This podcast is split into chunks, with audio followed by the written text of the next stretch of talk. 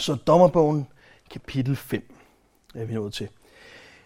I de cirka 400 år mellem Moses efterfølger Josva og øh, kongerne har vi dommertiden. Den her tid, hvor Israel igen og igen vender sig fra Herren og begår afgudstyrkelse, så Herren giver dem i hænderne på forskellige fjender, øh, indtil de omvender sig igen til Herren, og han oprejser dommere og befrier Israel gennem dem.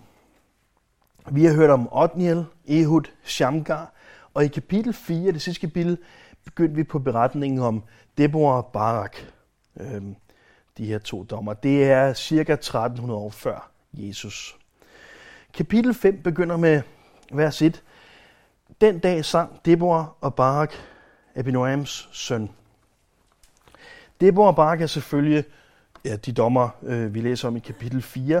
Og efter Ehuds død, der går Israel tilbage til deres argustyrkelse, og Herren giver dem dengang i hænderne på kananæerne, altså fjenden indenfra, dem der boede i landet før øh, Israel rykkede ind. Og kananæerne, de, de dominerer dem i 20 år, altså de er besat og underlagt deres styre og dominans i 20 år. Kananæerne, de har udover en større hær og meget, meget bedre teknologi, så har de altså de her 900 jernvogne, og øh, hebræerne eller israelitterne er ikke engang selv i jernalderen endnu. Øhm, så det er selvfølgelig state of the art, øh, de kæmper mod der, det læste vi om i sidste kapitel. Israel råber til Herren, og Deborah, der allerede var dommer på traditionel vis og afgjorde retssager, og profet, øhm, sender bud efter Barak, den her herrefører eller øh, militærmand. Øh, og han leder så de her 10.000 mand mod kananæerne, og måske havde vi slet ikke hørt om Deborah, selvom hun var øh, profet og dommer, hvis ikke Barak havde sagt til hende, at han kun vil gå i krig, hvis øh, hun tager med. Ellers så bliver han i sin barak. Øhm, Deborah siger, okay, men æren vil så tilfalde en kvinde, siger hun, og Barkan siger, okay, at han møstrer de her 10.000 mænd på ikke Taberbjerget, men Tavorbjerget. Øhm, og heroppe der har de jo fordelen, fodfolkene, man kan ikke få de her jernvogne op, og man kan slet ikke kæmpe med dem op på, på, øh, på sådan en bjerg her. Øhm, men de går altså ned og møder vognene på sletten, hvor de har fordel, og herren skaber forvirring blandt kananiernes vogne, står der, og Israel vinder slaget. Men kananiernes herrefører, Sisera, flygter til fod, så søger skjul i kanitten Jals telt. Men Jal og hendes mand, Heber, er på Israels side. Så hun siger til Cæsar, altså til besættelsesmagten, ham som dominerede det her område tidligere, øhm, hun siger, kom bare og skjul dig her, så skal jeg godt nok tage mig af dig. Øhm, og det gør hun. Han får en, en dunk varm mælk efterfulgt af en teltpløk banket gennem tændingen. Og øh, Israel vinder det her slag selvfølgelig, det har de gjort, og senere vinder de hele krigen mod kananierne. Vi taler om sidst et par pointer. Barak, så, Barak og hans her, de var på det her Tavor-bjerg. Og øh, som sagt, der er det fodfolkene, der er dem, der har fordelen. Ikke at kanadierne ikke havde fodfolk, men i hvert fald så de her 900 jernvogne sat ud af, af spillet. Men så ser vi i 4.14 af Barak og hans folk, de tager et enormt skridt i troen. De rykker ned, hvor de her frygtede jernvogne, de har fordelen. Og Herren går forud for dem, og så står der, at Herren skaber forvirring blandt kananæerne, og Israel vinder slaget. Og her i kapitel 5, vers 21, ser det ud som om, at Herren han simpelthen lader området oversvømme, eller i hvert fald får øh, så meget regn, at øh, bækken løber over. Og det er formentlig sådan, han skaber forvirring, altså at vognene de kører fast, eller i hvert fald øh, øh, sænket så meget, at de er ukampdygtige. Israel handler altså i tillid til Herrens løfte om sejr. Øhm, men de gør stadigvæk deres del. Ordsprogenes bog 21-31. Hesten gørs reddet til krigens dag, men sejren er Herrens sag. Vi skal gøre vores del, og Gud han gør absolut sin del. Han gør, hvad han lover, og Gud gør ikke sit arbejde dårligt. De største sejre, de vindes, når Guds folk våger sig ud i tillid til Herren. Altså handler på Herrens ord og våger sig ud og tager et skridt i troen. Og vi har måske hver især et øh, bjerg eller et eller andet sted, hvor vi er på hjemmebane, hvor vi har fordelen en eller anden komfortzone, som vi er til bliver kaldt til at forlade for at tage et skridt i troen og vinde en sejr. Jael var som bekendt Hebers kone. De var kenitter, altså Moses svigerfars slægt. Heber, eller øh, det kommer formentlig af Eber, som betyder en, der krydser over. Og vi talte om sidst, at det er det samme navn som, eller det samme betydning som Hebræer, der kommer muligvis fra øh, Abrahams forfar Eber. Så de er beslægtet med Israel eller med Hebræerne, og i en vis forstand hedder de det samme, eller han hedder det samme. Og vi ser, at Jael er krydset over på deres side. Og vi talte om sidst, at vi, der har krydset over, vi, der har skiftet side, vi, som har valgt Jesus og er gået fra mørket til lyset, vi er ikke kaldet til at adlyde vores gamle herre, sønnen, eller de tendenser, der hører til det gamle øh, leme. Den, der tidligere reagerede over os, de tendenser eller, eller øh, kødet, der tidligere reagerede over os, øh, den kommer og siger, bare skjul mig her. Bare, bare, bare have de her tanker og, og ting og sager inde i dit hoved. Øhm, og bare benægte jer. Du kan bare sige til alle, jamen, øh, øh, der er ikke nogen. Ligesom Cicero sagde til Jalen, siger, bare stil dig i tilåbningen, og hvis nogen spørger om ja, så bare sig, der er ikke nogen. Bare benægt jer der. Når vores, når vores gamle mester, vores søn eller vores tendenser kommer og siger det, så vil vi ikke kalde det til at underholde eller benægte eller skjule sønnen, men til at uskadeliggøre den. Som vi taler om sidst, så gælder det om at være den dårligste vært eller være inden for sønnen. Og Jal har sat standarden. Så kapitel 5, vers 1. Den dag sang Deborah og Barak, Abinoams søn. Israels høvdingen gjorde sig klar til kamp. Folket mødte villigt frem. Pris Herren. Hør i konger, lyt i fyrster. Jeg vil synge for Herren, jeg lovsynge Herren, Israels Gud.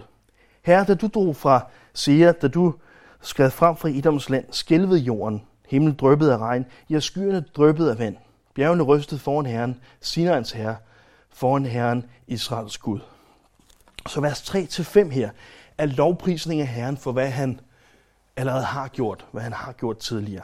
Og vers 6-8 beskriver øh, nok mest alt tilstanden under besættelsen, altså under kandidaternes dominans. Vers 6 her. I Anats søn Shamgars dage, i Jals dage, lå vejene øde hen.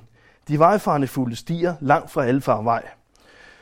Landsbyerne lå øde hen, de lå øde hen i Israel, indtil du, Deborah, stod frem, stod frem som en moder i Israel, som en verdens skjold eller lanse hos de 40.000 i Israel. De valgte nye guder, de ikke før havde kendt.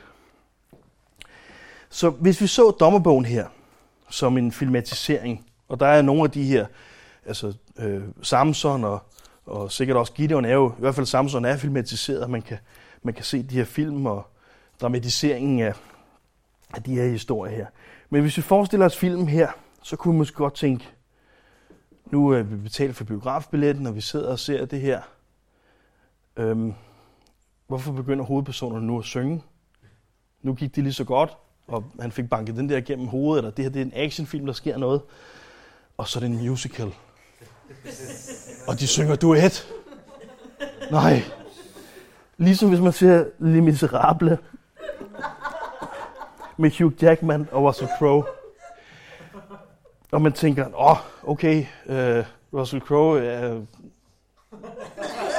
altså, hvis man ikke kan sige noget pænt af folk, skal man måske ikke nævne den bag øh, prikstolen. så ham taler vi om bagefter. Men, men Hugh Jackman, Jackman Wolverine, man tænker, okay, han er med.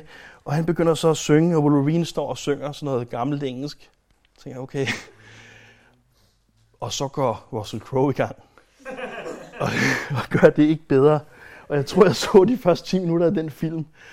Altså, øhm, heldigvis var det på arbejdet, og jeg tænkte, jeg får altså ikke penge nok alligevel øh, for at se den, så jeg, jeg lavede rent faktisk noget arbejde i stedet for. Men den fornemmelse kan vi måske have her. Men husk, sang er en kommunikationsform, som bare fungerer. Sang fungerer. Der er en grund til, at sang er en vigtig del af alle kulturer. Det kan godt være, at I kan finde en eller anden kultur, hvor de ikke synger. Men i hvert fald alle kulturer, jeg kender til, der, der er sang en vigtig del, eller har været. Tænk på, hvor meget vi kan huske af en sang, når vi hører melodien når, når vi lige stod og sang lovsang, jamen det er godt, at vi ikke kan hele teksten udenad, men når vi så hører nogle ord, vi hører melodien, så popper det op. Så, så popper teksten op. Øhm, tænk på, hvor meget vi kan huske en sang kontra bibelvers, vi prøver at kæmpe med at lære udenad, men hvor der ikke er melodi på. Det er meget nemmere, når der er en rytme og en melodi, når det er en sang, man synger. Og især i en kultur, hvor mange eller de fleste er analfabeter, der er sang selvfølgelig en vigtig kommunikationsform.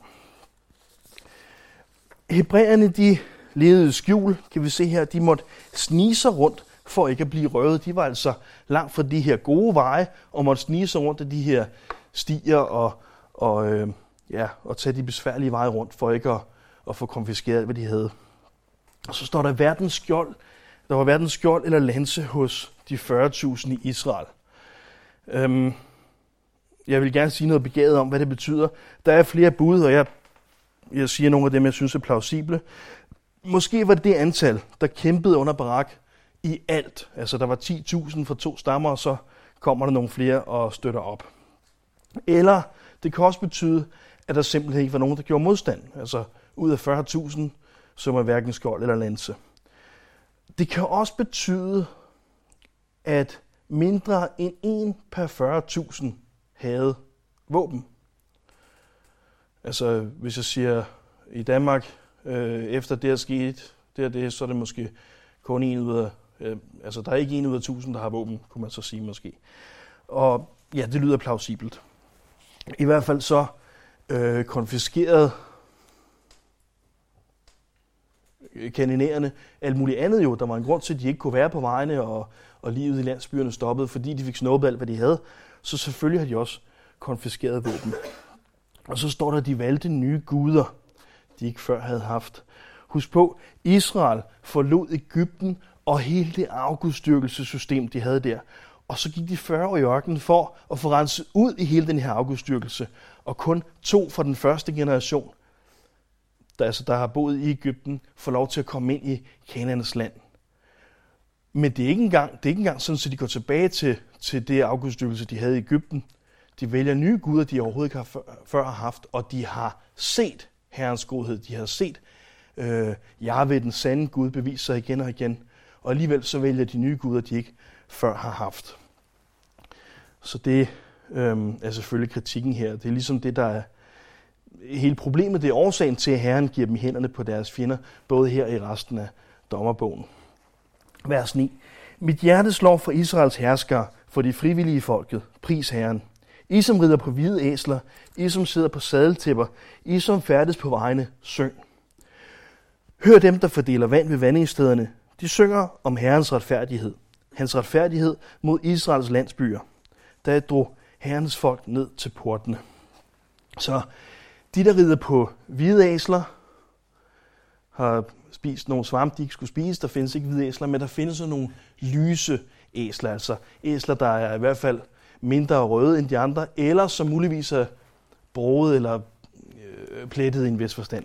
Så dem, der rider på de her lyse øh, æsler og sidder på sadeltæpperne, øh, det er aristokraterne, hvis man kan kalde dem det. Nu var der nok ikke så mange øh, klassiske aristokrater, sådan som vi forstår det i Israel på det her tidspunkt. De var ret fattige. Men dem, der er rige, eller og øh, lederne over andre, så civile ledere simpelthen, dem, der står for et eller andet, de rider altså på, på sådan nogle æsler her. Og så er der færdes på vejene, primært købmænd, og folk, der selvfølgelig transporterer afgrøder osv. Budskabet er, syng. Fortæl, hvad Herren har gjort. Jer, der kommer omkring, jer, der er ledere, Syng og fortæl, hvad Herren har gjort. For det folket har brug for at høre det her. Øh, de har brug for at høre de her historier. Og vi har det samme kald, enten vi er rige eller ledere, eller bare dem, der kommer omkring. Der, hvor vi kommer. Der, hvor vi tager på arbejde, eller der, hvor vi har vores daglige gang. Sportsklubber, øh, whatever. Der er vi selvfølgelig kaldet til at synge, eller tale, eller øh, sprede evangeliet. Antimotius 4.2. Prædik ordet. Stå frem i tid og utid. Overbevis i rettesæt. Forman tålmodig og med stadig undervisning. Det er selvfølgelig også vores kald. Vers 12. Vågn op, vågn op, Deborah. Vågn op, vågn op. Bryd ud i sang. Rejs dig, Barak, tag dem til fange, Abinoams søn. De, der var tilbage, drog ned som vældige krigere. Herrens folk drog ned som helte. Fra Efraim med rod i Amalek fulgte de dig, Benjamin med dine folk. For Makia drog herskerne ned fra Zebulon, de der bærer herskerstav. Høvdingen i Isakar stod op om Deborah. Isakar fulgte efter, bare ned på sletten. Ved Rubens bække betænkte de så længe. Hvorfor sad du i kvægefolden og lyttede til hyrdenes fløjter? Ved Rubens bække betænkte de så længe. Gilead blev på den anden side af Jordan. Hvorfor tog den hyre på skibene? Asher blev siddende ved havets kyst. Han blev ved sin vige. Zebulon var et folk, der satte livet på spil, ligesom Naphtali ved landets højdedrag. Så her der ser vi simpelthen det, hvor han liste op, dem der hjalp og dem der ikke hjalp. Dem som kom øh, de kæmpende til undersætning, og dem der blev væk, da de fik kaldet. Så er der ros til Efraim og Makir, som er en del af Manasse. Det er simpelthen de områder, som en del af Manasse-stammen har fået. Det er Makir, det læser vi i Josfa 17. Der er ros til Benjamin, Zebulon, Iskar og Naphtali. Og så er der ris til Ruben og Gilead. Hvem har det område? Det er den anden del af Manasse-stammen fra Josfa 17. Øh, og Dan og Asher. Ærgerligt at være en af de stammer, der ikke hjælp. Husk på, at alle er kaldet til at synge denne her sang. Den her sang har Israel sunget i mange år, og så vidt jeg forstår, synger de den stadigvæk. Ærgerligt at være en af de stammer, som ikke hjalp, og, og, og skulle høre på det, hver gang den bliver sunget, og selv skulle synge den. Så, ja, nu skal I høre om dengang, vi kvarede os. Men øh, ja, Manasse kan måske gemme sig og sige, at det var den gode del, det ved jeg ikke. Men ærgerligt at være Dan eller, øh, eller Ruben. På et tidspunkt vil vi også stå til regnskab. 1. Korinther 3, 12-15. Hvis nogen bygger på grundvolden, som er Kristus, øhm, med guld, sølv, ædelsten, træ, hø, halm, skal det vise sig, hvad slags arbejde en hver har udført. Dagen skal gøre det klart, for den bryder frem med ild, og ilden skal prøve, hvordan vinkels arbejde er. Hvis det, han har bygget, bliver stående, skal han få løn, men hvis hans arbejde går op i lure, skal han gå glip af lønnen, men selv blive frelst, dog som gennem ild. Grundvolden af Jesus ved vi fra det foregående vers. Og selvfølgelig taler vi ikke om at være frelst, der, står os til sidst, men selv blive frelst, står som gennem ild. Det her, det taler om øh, lønnen for vores arbejde. Den form for regnskab. At sige, hvad, hvad har du gjort? Hjælp du, hjælp du ikke? På et tidspunkt vil vi stå til regnskab. Hvis vi har taget mod Jesus, er vi dækket af hans blod, og så er vi frelst, men muligvis som gennem ild, det vil sige, at vi har mistet alt, men er frelst. Øhm, men vi kan altså have en løn i himlen, og Bibelen taler meget om belønning og løn i himlen. Vi kan ikke tage noget herfra materielt med selvfølgelig. Det var det, øh, Dan læste i, i salmen til at starte med, i salmen 49. At det store problem er jo ligesom, at vi ikke kan tage vores velstand med, selvom vi akkumulerer rigdom her, men vi er kaldet til at samle skatte i himlen, og det er absolut bibelsk at gøre det. Det har ikke noget med frelsen at gøre. Frelsen har vi fået gratis af noget af Jesu offer. Vers 19. Kongerne kom, og de kæmpede. Der kæmpede Kanaans konger i Tanak ved Megillos vandløb. Men de tog ikke sølv som bytte. For himlen kæmpede stjernerne, for deres baner kæmpede de mod Sisera. Kishonbækken drev ham bort. Kishonbækken, den elgamle bæk, min sjæl træd frem med styrke. Der hamrede hængstenes hove. I galop, i galop løb de bort. Forband med os, sagde herrens engel. Forband dog dens indbyggere. De kom ikke herrens hjælp. Kom ikke herrens hjælp som helte. Så kampen blev kæmpet og vundet fra himlen. Formentlig i form af, af vand. Øhm, så jernvognene kørte fast, som vi talte om. Herrens engel, øh, sidst vi så Herrens engel, talte vi om det, øh, øh, jeg tror i hvert fald på, at det er Jesus, der kommer og, og viser sig. Og jeg ved ikke om hver gang, der står Herrens engel, om det er Jesus, men øh, det er der nogen, der mener, jeg kan ikke, ja, jeg, jeg kan ikke sige noget begavet om det. Men Herrens engel forbander byen med os, fordi de ikke kom til hjælp. Det er det vigtige her. Så det er ikke kun Deborah, der deler ros og ris ud, men herrens engel kommer altså selv øh, og siger, så forband dog den by. Og så, så, altså, så vil jeg hellere være på Deborahs sorte liste øh, over de der stammer, end at være for den by, hvor herrens engel siger, forband dog den by. Der er måske nogen, der tænker, og har tænkt på det her tidspunkt, og tænker i dag, når de bliver kaldet til noget farligt, Herren har da ikke brug for min hjælp. Gud kan da selv gøre det her. Han kæmpede jo for himlen, og, og det er jo ikke nogen sag for ham. Det er jo ikke sværere for Gud at gøre de her ting, selvom jeg ikke er med i det. Og det er så sandt. Gud har ikke brug for vores hjælp. Men han har valgt at bruge os, så vi kan tjene ham i fællesskab med ham. Herren kalder os til at kæmpe en krig, hvor han allerede har vundet og lovet os sejren. Til at være i vers 13, øh, ja, fra at være de, der var tilbage, de overlevende, de sørgelige rester, til at være dem, der tager et skridt i troen og bliver vældige krigere og helte. Vi kan være vældige krigere og helte ved at følge Guds ord og tage et skridt i troen. Og det er det fællesskab, han gerne vil have med os. Vers 24. Velsignet blandt kvinder være Jal, Kenitten Hebers hustru. Velsignet blandt kvinder i telte. Han bad, om, han bad om vand, hun gav ham mælk, hun bagte tyk mælk i en kostbar skål. Hun rakte hånden ud efter en teltpløk og greb en hammer med højre hånd. Hun hamrede pløkken i Sisera, kløvede hans hoved, øh, knuste og gennemborede hans tænding. Han sejnede for hendes fødder, faldt og blev liggende. For hendes fødder sejnede han og faldt. Der, hvor han sejnede, lå han stendød. Så han øh, var altså død. Øhm, så her er lige en særlig hilsen til Jal. Der er ikke nogen, der skal komme og bebrejde Jal for noget, hun har gjort. Det sørger Deborah for her.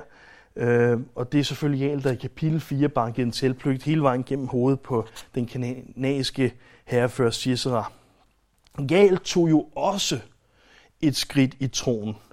Tænk, hvis kanonæren havde vundet, ikke det her slag, det havde de tabt, men vundet selve krigen. Der var jo stadigvæk flere slag, der var stadigvæk en krig, der skulle kæmpes. Tænk, hvis kanonærerne havde vundet, det kunne man måske godt have sat sig på. De havde den stadigvæk den overlignende teknologi. Øh, hun var ikke israelit. Hun kunne måske have holdt sig neutral eller prøvet på det. Hun kunne have skjult Cicera og øh, løjet om det. Øh, sådan som, øh, som han sagde til hende, bare stil dig i døren og benægte jer, bare sig, der er ikke nogen. Og hun svarer nok noget i retning af, ja, jeg skjuler dig. Det skal du slet ikke bryde dit hoved med. Øh, det skal jeg nok. Vi ved fra kapitel 4, at hun hamrede plykken gennem hans hoved, mens han sov. Og så har vi sangen om det her. Sangen er jo musicalen, det er dramatiseringen. Øhm, og måske det er lidt mere poetisk beskrevet. Det kan også godt være, at han måske lige akkurat nåede at vågne og komme op på alle fire, da øh, pløkken var banket en centimeter ind, og så den fik en til, så han gik omkuld. Det skal jeg ikke kunne sige. Men Deborah understreger, at Sisera døde af det, og det er hovedsagen. Øhm, han blev, ej, det kan man ikke sige, man kan ikke sige, at han blev plukket ned old school, men han er i hvert fald, han er i hvert fald død. Så vers 28. Caesars mor kiggede ud af vinduet. Hun råber gennem vinduesgitteret. Hvorfor kommer hans vogn dog ikke?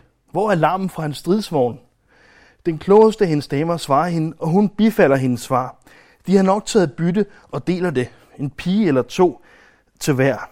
Bytte af farveklæde til Cicera. Bytte af farveklæde. Et broget klæde eller to om halsen på ham, der tog bytte. Så nu tager Deborah handskerne af. Nu bliver hun rigtig øh, strid. Øh, Ciceras mor er bekymret. Altså den kananæiske herrefører, the bad guy. Øh, der er moren bekymret. Men hendes tjenerinde øh, og hende, de bliver hurtigt enige om, at de nok bare skal fordele byttet og pigerne.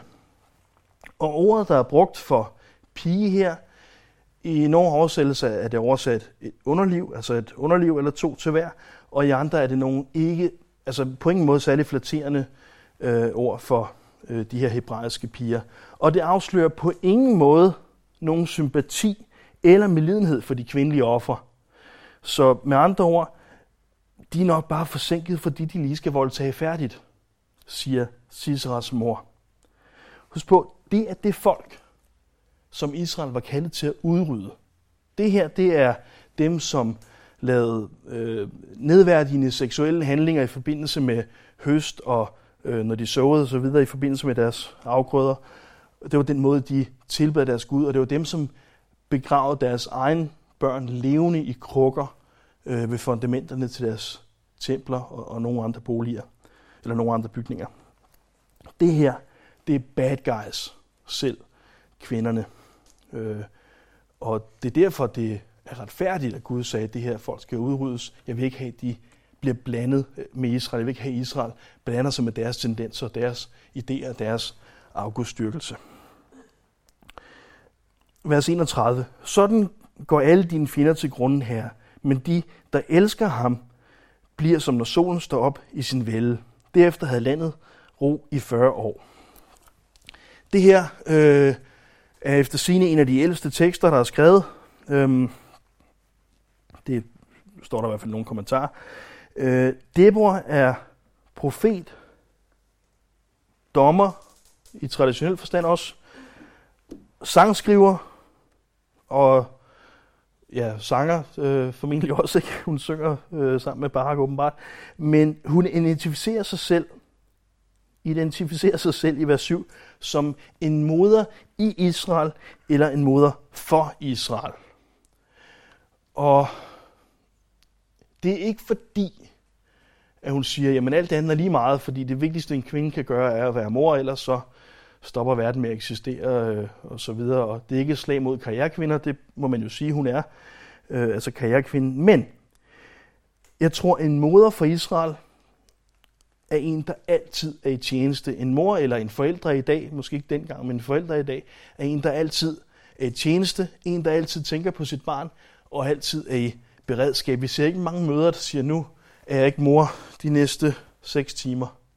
Vi ser nogle møder, der siger, nu laver noget andet seks timer, men de er stadig på beredskab, hvis deres børn kalder, eller hvis de hører, at deres børn har brug for deres hjælp. Øhm, og jeg tænker, en mor i Israel er en, der er, eller en mor for Israel er altså en, der er i konstant tjeneste og konstant beredskab. Gud har ikke brug for din hjælp, men han vælger at kalde dig til at tjene ham i fællesskab med ham. Fordi det er det fællesskab, han ønsker at have med dig, og det er den måde, han former dig på. Så kom, når han kalder. Ellers så synger vi noget slemt om jer. Jesus, tak for dit ord til os.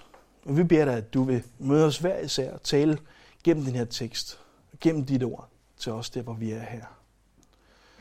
Vi beder dig, at dit ord må slå rod i os, og dit værk må bære frugt i os her. Tak, Jesus. Amen.